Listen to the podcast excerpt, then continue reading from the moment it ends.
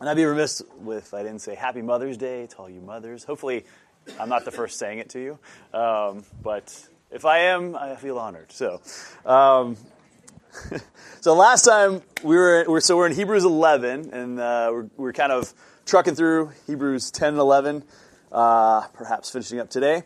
So um, we talked last week, you know, nobody knows the future, so we all live by faith. Every single human uh, lives by faith in so, some sort of uh, way.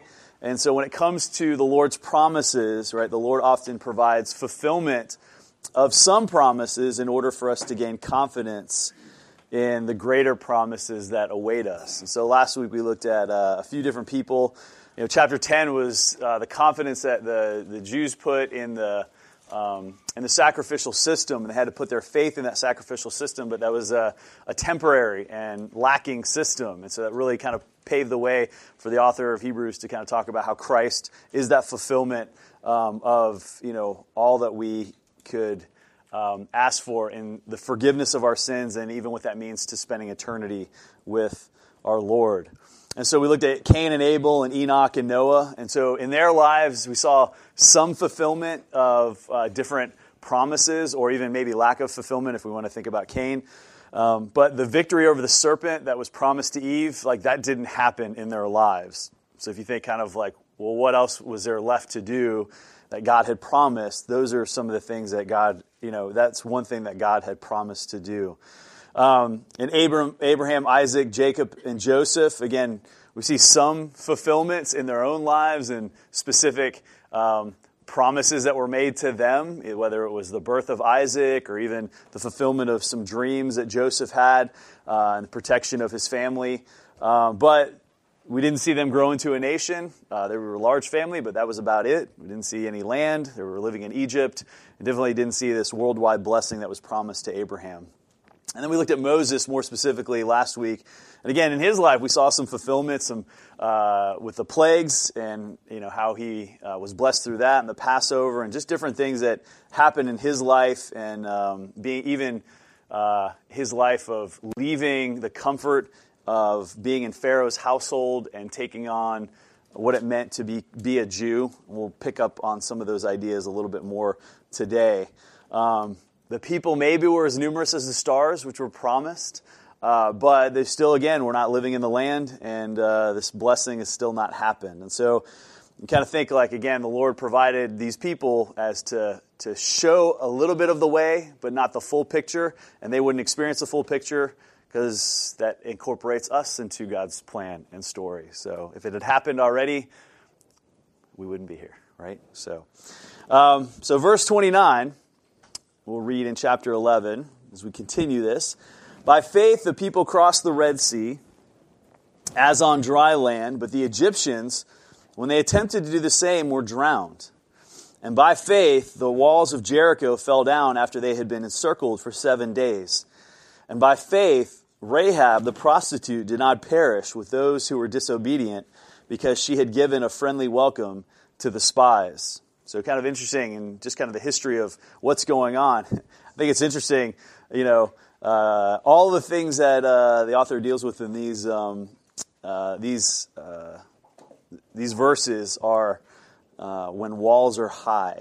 So, first one is the example of the Red Sea. So, why is the Red Sea a good example of faith?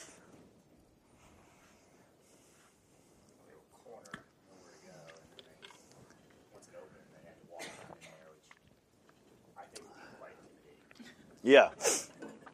I'm not a terribly good swimmer.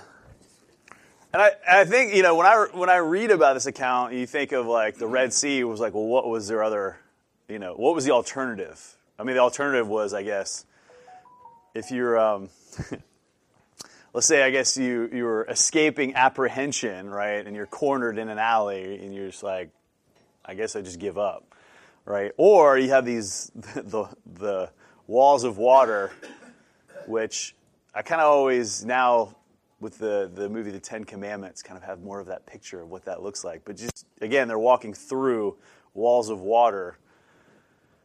Yeah, would that be something like you do easily? Because what could be your thought? Like the wall, the water parts. Yeah.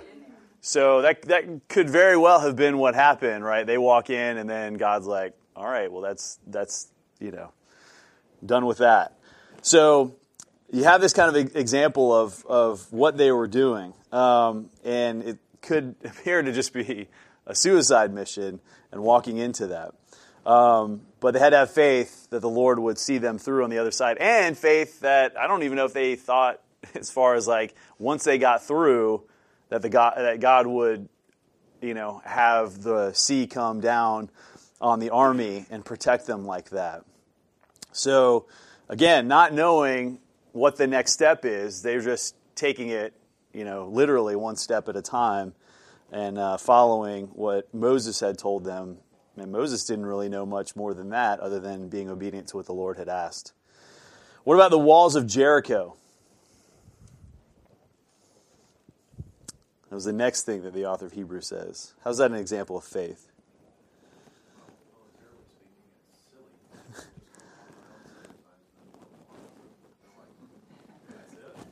Yeah, exactly. Exactly. so um, let's turn there real quick. Uh, in Joshua 6, there's just a couple things that I want to point out. But yeah, from the, from the outset, it's kind of a kind of a ridiculous um, way to, to do battle.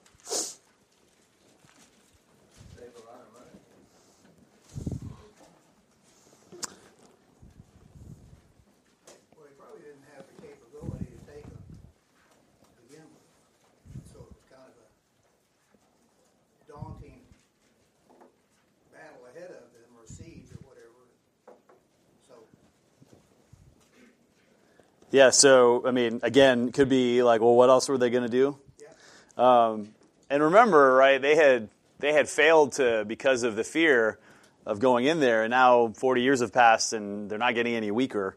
Um, so they come to this walled city, and you know the way that they're supposed to take it is really based on faith. Do you guys know what happened right before they uh, they they entered like Jericho, or they really like came onto the plains of Jericho? Yeah, so they had kind of like a little mini Red Sea, you know, reminder of the things that had happened. So let's look at that uh, real quick. So we'll kind of go on on uh, verse 15. On the seventh day, they rose early at the day, dawn of uh, day. This is Joshua 6, and marched around the city in the same manner seven times. And it was only on that day that they marched around the city seven times. And at the seventh time, when the priests had blown the trumpets, Joshua said to the people, "Shout for the Lord has given you the city." And the city and all that is within it shall be devoted to the Lord for destruction. Only Rahab the prostitute and all who are with her in her house shall live, because she hid the messengers whom we sent. But you keep yourselves from the things devoted to destruction, lest when you have devoted them, you take any of the devoted things and make the camp of Israel a thing for destruction and bring trouble upon it. But all silver and gold and every vessel, bronze and iron, are holy to the Lord. They shall go into the treasury of the Lord. So the people shouted, and it's kind of interesting, right? Because for the first six days, um, what were they not to do? Or really, even while they went around? Yeah. So it's like, we carry the ark, they're going to blow trumpets, you guys be quiet, you know. And uh, again, just seems like, what a weird way to, to go about this. Um, and so the people shouted, and the trumpets were blown. And soon as the people heard the sound of the trumpet, the people shouted a great shout, and the wall fell down flat so that the people went up into the city, every man straight before him, and they captured the city. Then they devoted all in the city to destruction, both men and women, young and old, oxen, sheep, and donkeys, with the edge of this, the sword. So um, we'll pause right there so you can put your finger in if you get, you get your verse right there. Um, so the next thing, if you go back to Hebrews 11, uh, the author of Hebrews describes Rahab the prostitute. So, what was with Rahab the prostitute?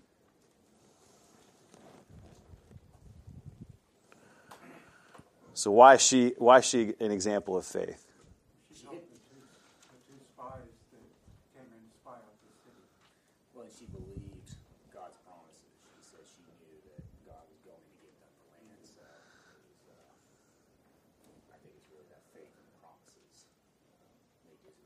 Yeah.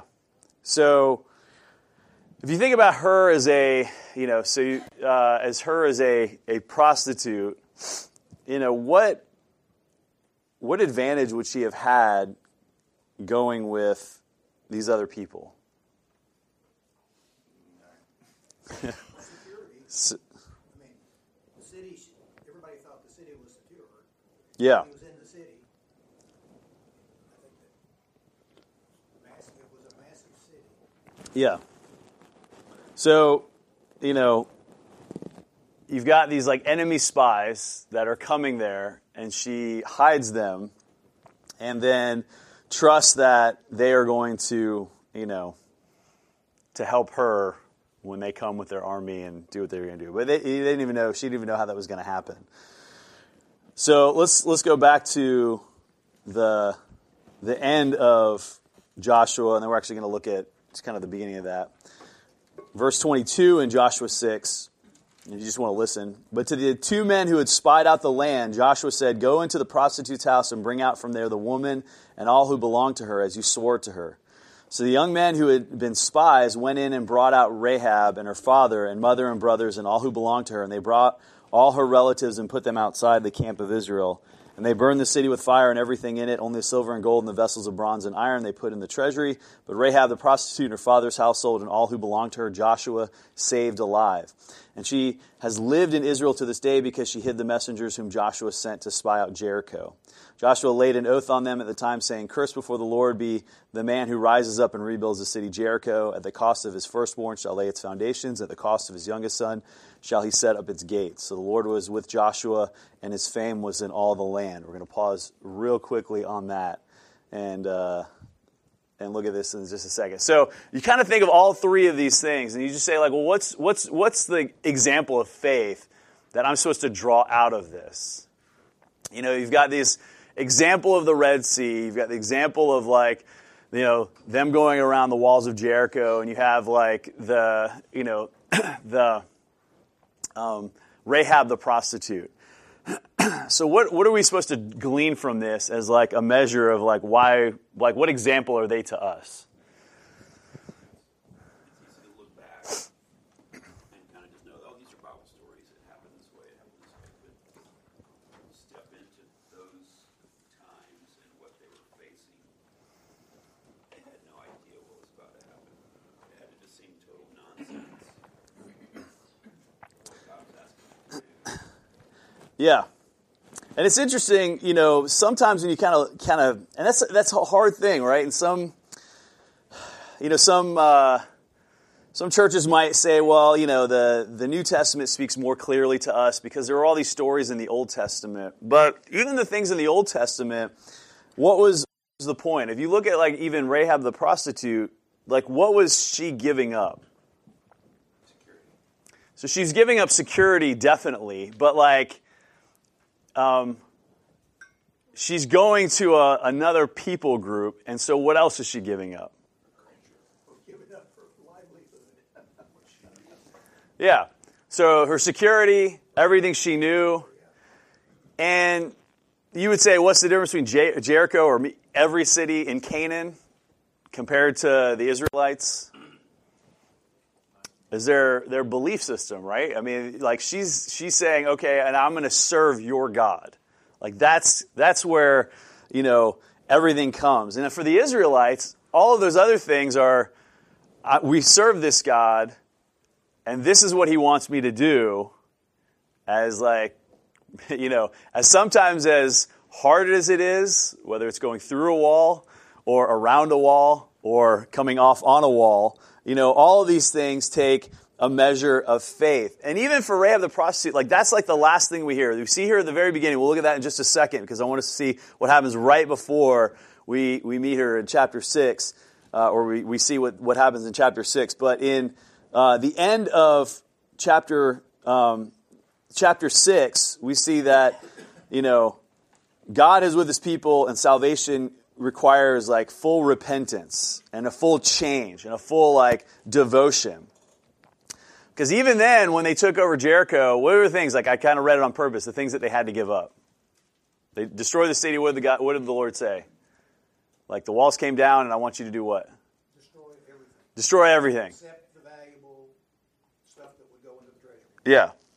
Okay, so the next chapter, chapter 7, verse 1, we read, But the people of Israel broke faith in regard to the devoted things. Like right after Jericho, we see, But the people of Israel broke faith in regard to the devoted things. For Achan, the son of Carmi, son of Zabdi, son of Zerah, on the tribe of Judah, took some of the devoted things, and the anger of the Lord burned against the people of Israel. You've got this woman who is like ready to just give up everything. And why was she why was she ready to give up everything? Let's just let's go to the beginning of chapter 6.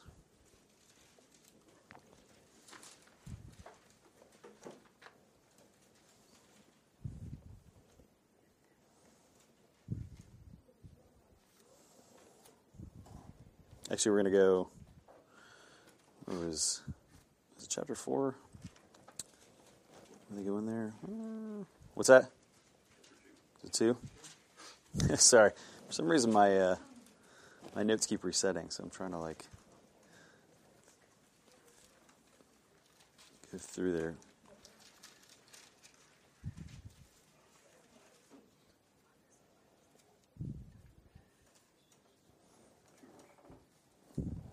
Two four, yeah, not okay. I was thinking four two. So, so we'll do, we'll do verse four. So, uh, actually, We'll, we'll just start chapter 2, verse 1. And Joshua, son of Nun, sent two men secretly from Shittim eh, as spies, saying, Go view the land, especially Jericho. And they went and came to the house of a prostitute whose name was Rahab and lodged there. And it was told to the king of Jericho, Behold, the men of Israel have come here tonight to search out the land. Then the king of Jericho sent to Rahab, saying, Bring out the men who have come to you, who entered your house, for they've come to search out all the land. But the woman had taken the two men and hidden them, and she said, True, the men came to me, but I did not know where they were from. And then they they they fled. Um, so, what's that? So, verse 8 Before the men lay down, she came to them on the roof and said to the men, I know that the Lord has given you the land, and that the fear of you has fallen upon all of us, and that all the inhabitants of the land melt away before you.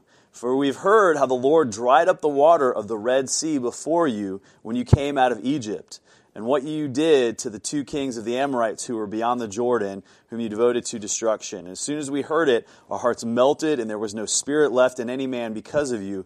For the Lord your God, He is God in the heavens above and on the earth beneath. Now then, please swear to me by the Lord that as I have dealt kindly with you, you also deal kindly with my father's house, and give me a sure sign that you will save alive my father and mother, my brothers and sisters, and all who belong to them. So you've got this like, you know, group who's like, all of us in the city know what's about to happen, but who's the only one that put her trust not in the walls of Jericho, but in the fact that we know that the Lord is with you and is ready to give herself up to them.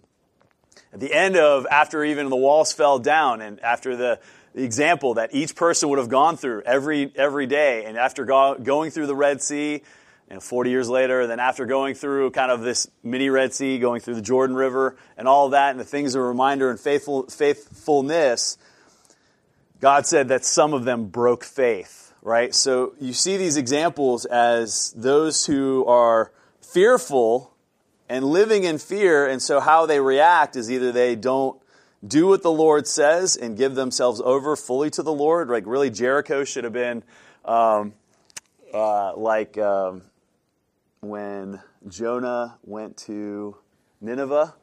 Um, and the, the city, right, he was hoping it was going to be another experience when Jonah went there and the city would be, be destroyed.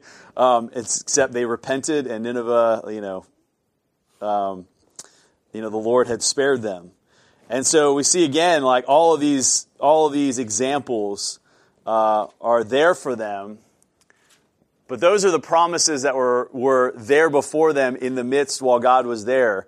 And so all of these things are confirmation um, for of His goodness now, and then the promises of a greater promise, or you know, a greater promise comes later.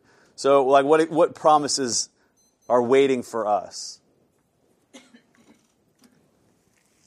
What are the difficulties that we face now, like all of these experiences that we face now that we can kind of glean from, but we're still waiting for what? we've been forgiven of our sins, but that's one part of salvation. We still have what? Yeah, we have like the full experience of what that actually looks like. Because right now we're still living in faith that our salvation is based on, on what Jesus did for us. We won't experience it until the future. All right, we'll continue on back in chapter 11 in Hebrews. In verse 32, the author says, And what more shall I say? For time would fail me to tell of Gideon, Barak, Samson, Jephthah, of David and Samuel and the prophets, who through faith conquered kingdoms, enforced justice, obtained promises, stopped the mouths of lions, quenched the power of fire, escaped the edge of the sword, were made strong out of weakness, became mighty in war, put foreign armies to flight. Women received back their dead by resurrection. Some were tortured, refusing to accept release so that they might rise again to a better life. Others suffered mocking and flogging and even chains and imprisonment. They were stoned. They were sawn in two. They were killed with the sword. They went about in skins of sheep and goats, destitute, afflicted, mistreated, of whom the world was not worthy, wandering about in deserts and mountains and in dens and caves of the earth. So he, he first says, you know, what about? And he kind of has a list of all of these like people, right? You think of like Gideon, he routed the Midianites with 300 men, trumpets, and clay jars. It's like another thing, right? There's too many people. Get it down to a smaller number. And don't bring swords. I want you to bring, you know, clay jars that you're going to smash and you're going to, sh- you know, blow trumpets. Like that's how you're going to be victorious. But they were, he was victorious over the Midianites. And Barak faced 900 chariots of iron. Um, and Deborah said, Glory will not be with you, Barak.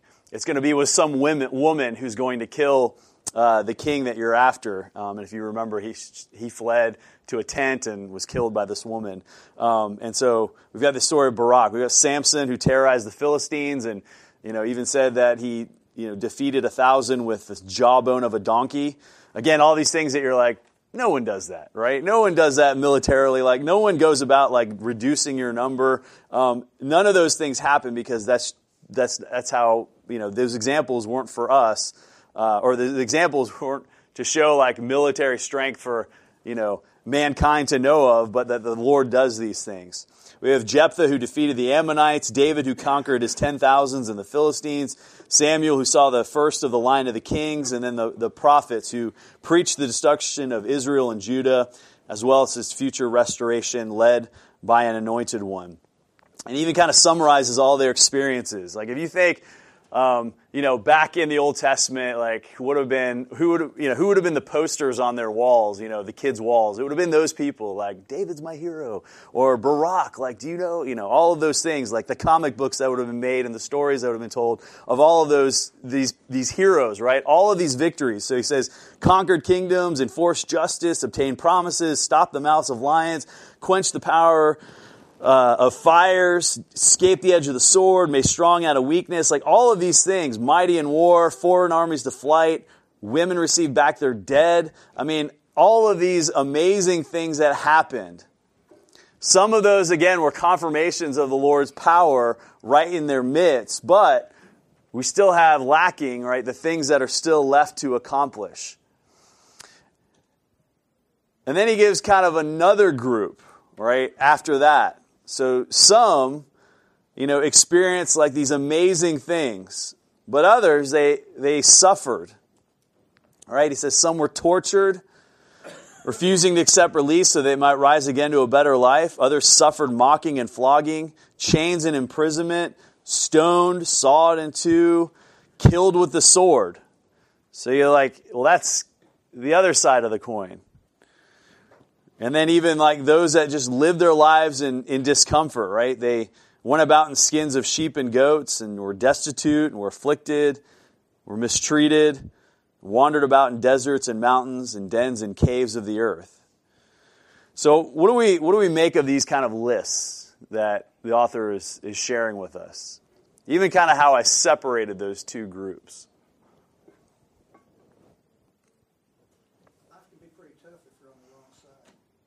Life can be pretty tough if you're on the wrong side. Apparently, yeah. And sometimes even tougher. You know, you got you got those that experienced great victories or those that suffered much. And so, which side like do we want to be on? Like we want to be on the victory side. We want to be like like the heroes. Like we're the ones that suffered much. Do you have their posters on the walls? You know, are those you know those the ones that we like look up to? That's just kind of like not you know, within our flesh, it's really not within our nature, right? But we want to have the victories, but we often don't want to have the defeats. And so when we have the defeats, how do we respond? We often respond by shrinking back in fear.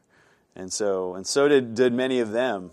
Even, even all the heroes of faith that he listed had serious issues. And we don't need to go into them, but you know, Gideon, serious issues. Samson, lots of issues. I mean, like his is like a head scratcher, right? Um, David, as mighty as he is, had his issues. Um, Samuel too. You know, so all all these these men had their issues, even the ones that were had done these amazing things. So then, what do we what do we take what do we take away from from that from these groups? Where do where do where do we fall in? Not perfection, but he looks for direction. Not perfection, but direction. You want to expand more on that, John? I like the. I like the. That's going to be your epitaph.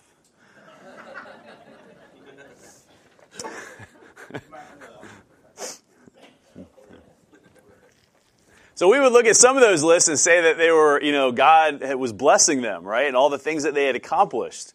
And so, is that the direction, or how would, how would you explain direction in that, in that, in the sense that you're saying? Yeah. was on the Lord. He didn't expect perfection out of their lives as they sought to serve Him. The Old Testament writer said, "Man is as surely as sparks burn from a fire, so man is born for many troubles." And it's just part of it. I mean, all these men had their own troubles, right? You know, even the, the ones that had great victories had their had their troubles. Not only like their misgivings, but they had the issues that they suffered with. But some of the some of the prophets didn't even have, you know, you know Jeremiah. I mean, had a lot. Like you read about Jeremiah, like, man, that's yeah, he had he had grit. So I mean, look at David. I mean, I mean, failed as a father. I mean, he, he failed as a leader. I mean, you know, in terms of with Bathsheba and her husband, but yet he's the only one listed in Scripture as a man after God's own. The Lord. I mean, that doesn't entitle us to to take off like and make poor choices like he did, but it's that God is full of mercy. And we see examples of faith both when they've been blessed and when they've not been blessed. I mean, in all of life's circumstances, we have examples of faith. We don't know the end, except Joanna, wait, I'm a rule follower. contribute. Yeah. So- I was just gonna say how it really just puts on display like the Lord's faithfulness in each one of these men's lives because like as a couple of them said, they all made mistakes and even, you know, even David himself knew after God's heart made mistakes and um, the Lord it's really they were instruments of him and it's really cool to see how the Lord used them and took them and brought them through all these trials and hardships. So I think this is a testament. Yes, these men did have to obey. They did have a personal responsibility. But even when they failed, the Lord still used them um, and still redeemed them. And I just think it's a kind of a beautiful picture of the Lord's grace in their lives and His redemption. yeah. Yeah, that's been the designing purpose from the beginning to glorify the Lord. You think of the walls of Jericho, and that was not the, the city wasn't conquered by the might of men, but the might of God. Mhm. And all this speaks to the faithfulness of God, not the faithfulness of men. Despite the, the unfaithfulness of men, God will always be faithful. So I think Joe's nailed it. Yeah. What we're to understand. And that's like our true display of faith in the Lord, even though we, we have, we know we're gonna make mistakes and these men, even if we are, you know, mistreated in this life or suffer or are tortured, or if the Lord gives us great blessings. But that's like the true display of just faith in the Lord because He is faithful through our whole life, through whatever trials He sends or whatever mistakes we make, however we fail. We know He still remains faithful and He keeps us. So whether we're going to be in the tortured column or the great victory column, you know, it's it's the faith that He's going to keep us to the. Yeah. And we're, we're going to kind of see him explain this a little bit more as well. Like, we, we'll probably fall somewhere in between. And, you know, all of us, maybe one of you out there will, you know, but all of us are going to really fade away into obscurity. You know, like our names aren't going to be remembered after a couple generations. Um, and so, you know, while we may not fulfill one of these lists, right, the Lord wants us to be faithful in whatever it is that the Lord has us do, whether it is a victory or in suffering. And if that characterizes our life in either manner, um, faithfulness is what is important. And so we'll, we'll expand on that in just a second. So, verse 39, he says, all, And all of these, though commended through their faith, did not receive what was promised, since God had provided something better for us, that apart from us, they should not be made perfect. And so, if you just want to ask, like, why, why do we even know about these men and women? It's really because of their faith. Like, historically, you know, there is some historical records on David, and uh, maybe, you know, maybe one or two, maybe, of the others, but for the most part, you know, the only record we know is from, from Scripture. And so sometimes we want to be known, like if we think of like what's written on my ep- epitaph, you know, do I want to be known as, as being kind or being generous?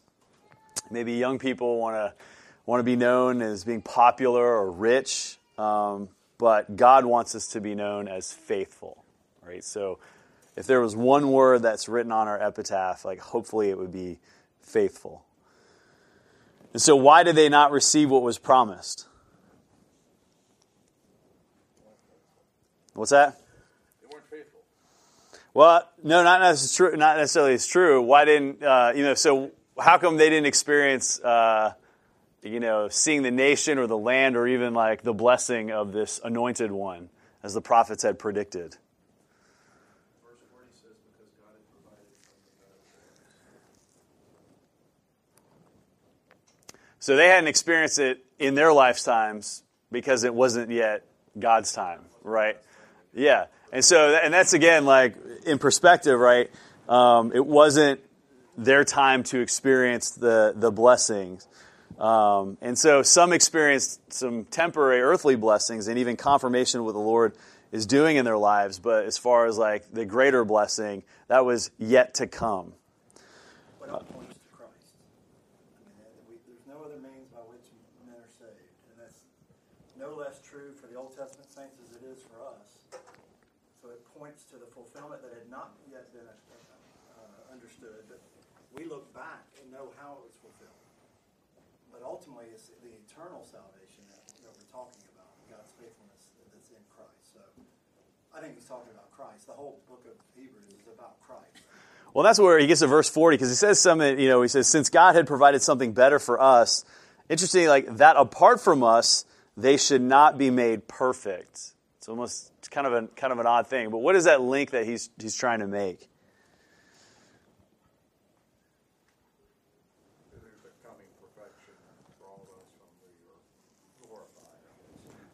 Yeah, and it's not necessarily like apart from us, meaning like we we are necessary, but the fact that we are partakers in the same blessing that they were experiencing. So the again, like as Randy said, they were looking forward, we were looking back, but oddly they're experiencing it now and we are yet to experience like the full measure of that faith becoming sight. And so and they're still even beyond that when it's all you know recreated that we'll all experience all at one time that again full perfection of what god had intended um, and so it's kind of linking right the old testament saints with us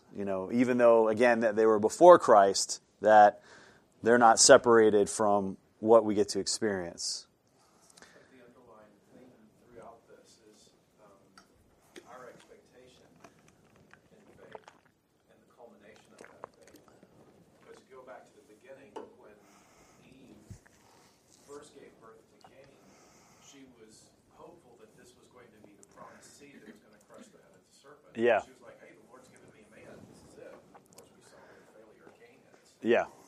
And throughout the progress of all of these people, some of them had those moments of the culmination of their faith. Noah and his family were saved from the flood. The Israelites walked through the Red Sea.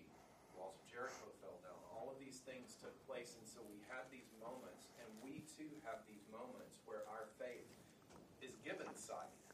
But ultimately, none of us, either the Old Testament saints or we currently, are going to have that full culmination of our faith until the day of the Lord takes place. And so we, like them, are still looking forward. But we have these road markers to help bolster our faith as we go along the way, going, God was faithful in this. He's going to be faithful in what he says for my future Yeah. if I trust in him. Yeah, and that's why I want to really like go over the, the next few verses in chapter 12 because if you end at chapter 11, you're like, that was a good history lesson. Um, but, right, what do we say that faith, which is the same word as belief, like what you believe affects what? Yeah, how you live, what you do, your actions that come that come out of that, right? Because we're still living people, living each moment through the present as we walk into the future. And so, just looking at the next few verses, chapter 12, verse 1 says, Therefore, since we are surrounded by so great a cloud of witnesses, let us also lay aside every weight and sin which clings so closely, and let us run with endurance the race that is set before us, looking to Jesus, the founder and perfecter of our faith, who for the joy that was set before him endured the cross, despising the shame, and is seated at the right hand of the throne of God. And so, why did God provide so many instances of, of those who were victorious and those who suffered? Because it says that they were a cloud of witnesses for us. Interesting, like this, this word cloud is almost like a is a dark cloud, a cloud that you can't like it. Have you ever experienced going through a cloud? Like if you fly through a cloud, like you can't see anything. I mean, we can see the clouds in the sky, but when you go through a cloud, you can't see anything. Uh, yesterday, I was driving early morning and it was very foggy. At some point, I, I was trying to make a U-turn and I'm seeing cars like come. I could I couldn't see their lights, and all of a sudden, like the lights would just appear, and they were you know I kind of had to time it. Um, I think they're all done because I can't see too far in the future, right? So when you're in, in a fog, in a cloud, you're limited in your sight. But that cloud is, as we're limited in our sight of walking through life, right? Wh- who are the, the people that God has put in our lives, right? We all have the same cloud of witnesses that we can draw upon. We have different people within our lives currently, but we all can share in the great cloud of witnesses. Um, and so, you know, that's something like as we're walking again into the future, we know what's behind, but we don't know exactly what's ahead, except as we go through the cloud, hoping, you know, what's on the other side in our limited visibility of what we have. And so, because we're surrounded by a great cloud of witnesses, what does the author say we should do? Yeah.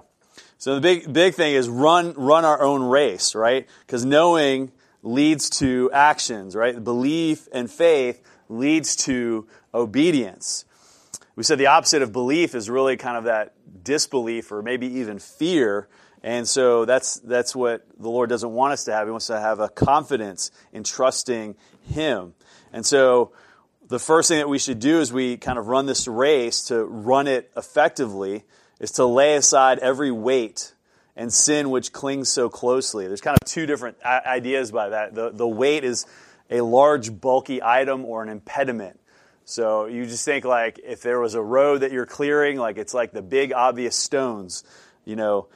And so the things that keep us from being being faithful, the first kind of one that that really he's speaking to you know these Jewish believers who were trying to again adopt Jewish customs. They were kind of maybe adopting some things of the sacrificial system and maybe going through the motions and making it appear to their neighbors for fear of persecution um, that they are acting obediently. And so he's like, you know, those things we need to to get rid of. And we've talked about that, you know. Uh, in detail about what those things are for us, those traditions we kind of hold on to. They're really not issues of sin, but they're issues that can become sinful because we make them issues. And so those again are the, the boulders and trees that we need to kind of avoid. And the second that he says is the sin that clings so closely. You know, the things that easily constrict or ensnare us is how that, that can be translated. Um, I would say like those are the, the smaller things that we don't, you know, or maybe, you know, we are aware of, or sometimes even the things that we aren't aware of, the cobwebs that we kind of like run into and the briars that snag us. And so he says if we can kind of rid our, you know, get rid of those things, lay aside those things, and take care of those things, that will help us in running the race, right? Like, why aren't we living our best life now? It's like because of the sin, right? And the things that are holding us back in being obedient to the Lord. And so it finally says, Let us run with endurance or the steadiness of the race that is before us. So when we think of a race, right, sometimes we think, you know, of like a race that everyone is in together, but each race is our own individual race. And the idea of a race is actually, you know, literally a race, but it can be translated in the idea of like this contest or a struggle or a battle, um, some sort of competition. But it's the things that, right, you know, uh, like the Lord has a track that we're, we're on for each one of us. And so we're not competing against each other. We're trying to make it uh, this race that has a start and a finish that the Lord has determined for each one of us. And as we go through the track, like we're trying to do it as, as best as we can and to run or advance through in order to get us to the reward that waits us at the end. He specifically mentions running, which confirms the belief that I have that there's no pleasure at all in running, except except when you're done. That's the only thing that's enjoyable about running. But it is a great illustration that we're not. If you think about the context here of those who were abandoning the faith, who were walking away from Christ, Yeah. Because of the persecution they were not willing to face, because they held on to the pleasures of this life and were not willing to endure, sin entangled them. But yet, even our eyes have to look beyond because life is hard. And there's nothing enjoyable about it when you understand the, the battle against sin, the effects and consequences of sin, that the only hope that we have is the same hope that Christ had, who endured great suffering. And he says, who uh, endured the cross, you know, looking for the joy that was set before him. In, in no way can we find joy in this life except what's beyond this life. Yeah. So, uh, it confirms that belief anyway, that life is hard. Yeah. So then that's where he goes, right? He says, so why, why Jesus? You know, what does he say about Jesus as our example? Well, in verse 3, consider him who endured such hostility by sinners against himself so that you will not grow weary and lose heart. Yeah. He also says that, right, that Jesus is the founder and perfecter of our faith, right? So it, it starts with him who founds our faith and then completes it, perfects it.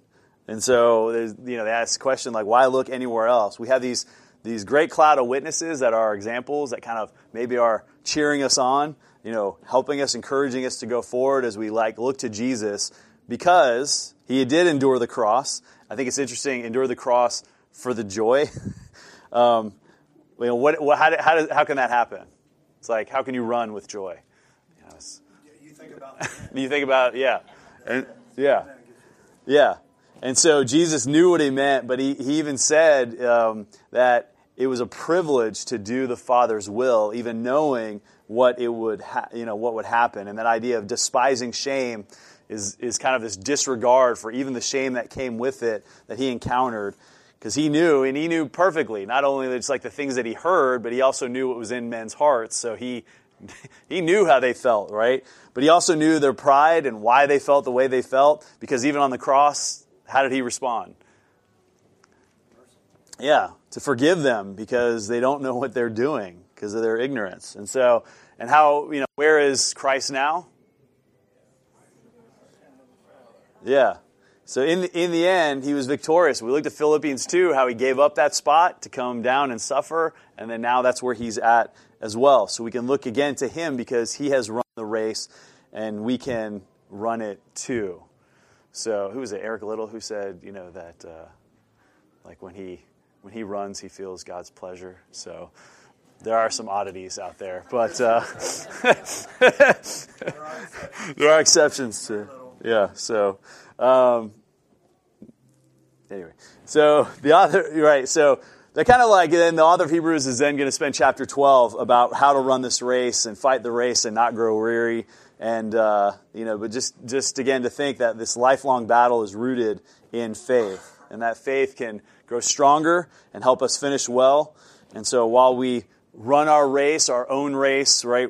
Because it is an individual faith that we have. We're not alone. We have so many others who overcame their struggles and remain confident in the Lord. And so now it's for us that, you know, the hope that we have is how we are faithful or confident in Christ, and that we hope that we would hear the words of Jesus' parable in Matthew 25, where the master says, Well done, good and faithful servant. You've been faithful over a little and I will set you over much. Enter into the joy of your master. So, as we kind of look to go through this life, how can we continue and grow in our faith and grow more confident in Christ?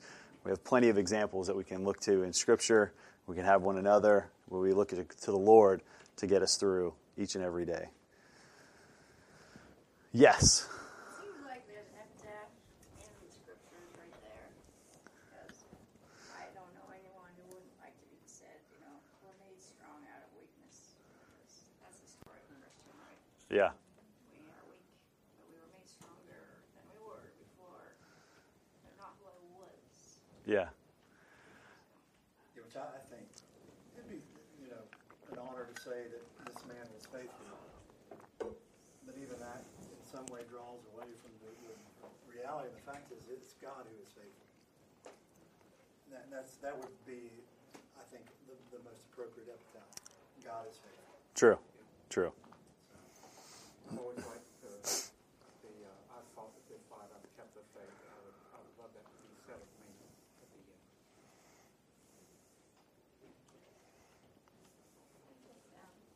I'm amazed by how um, it speaks of Christ for the joy that was set before him, endured everything he did, because it was his joy to reconcile us to the Father. And not just that that was such a joy to him, and that he continues to intercede for us joyfully, like he did then and in the agreement. And, and you look at Hebrews eleven one, Jesus exhibited faith. 'Cause Like she just said, he was, he was looking forward to something that was hoped for, conviction of something that he hadn't seen. Yeah. That was the reconciliation. Yeah. Because even Christ, right, when he, he came and took on a body, he was temporal, right? And so, uh, yeah, lived as we did with faith in the Lord. Which is why he prayed and why he still connected and communed with the Father. And, uh, Well, Matt, I, it's hard not to refer back to Hebrews 5, where the, the writer references Christ and the prayer in Gethsemane mhm. when he's bleeding and he's crying out, Lord, let this cup pass from me. We, we can be so bold to say, you know, Christ died for me, but when it came down to that moment, he was ready to abandon. He, he was in so much grief and suffering.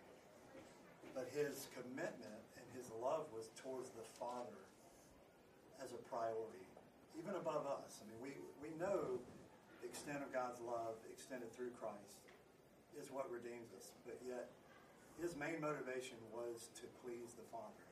And in Hebrews 5, he says, In the days of his flesh, he offered up both prayers and supplication with loud crying and tears to the one who was able to save him from death. And he was heard because of his piety. Although he was a son, he learned obedience from the things which he suffered. So that is that faithfulness to the Lord. Because God, was going to fulfill the promise to, uh, which was the joy set before him, that he would once again sit down at the right hand of God. And in Philippians 2 says, and be given a name that's above every name, that every knee will bow, every tongue confess. yeah. That, that was the joy that, that the, the, the Father had bestowed upon him, that promise that I will redeem you. I will, I will resurrect you. I will put you back in your place. but you must go through this. And Christ was willing to set it aside, but not at the sake of, of disobeying and being, lacking obedience to his father. Yeah, it's a it's a good book in uh, in its in entirety, and so we're gonna then turn uh, in the next few chapters to start looking at kind of what the Lord has for us in our future and what He has to say as we kind of look towards those things um, that He's promised for us. So we'll end it there.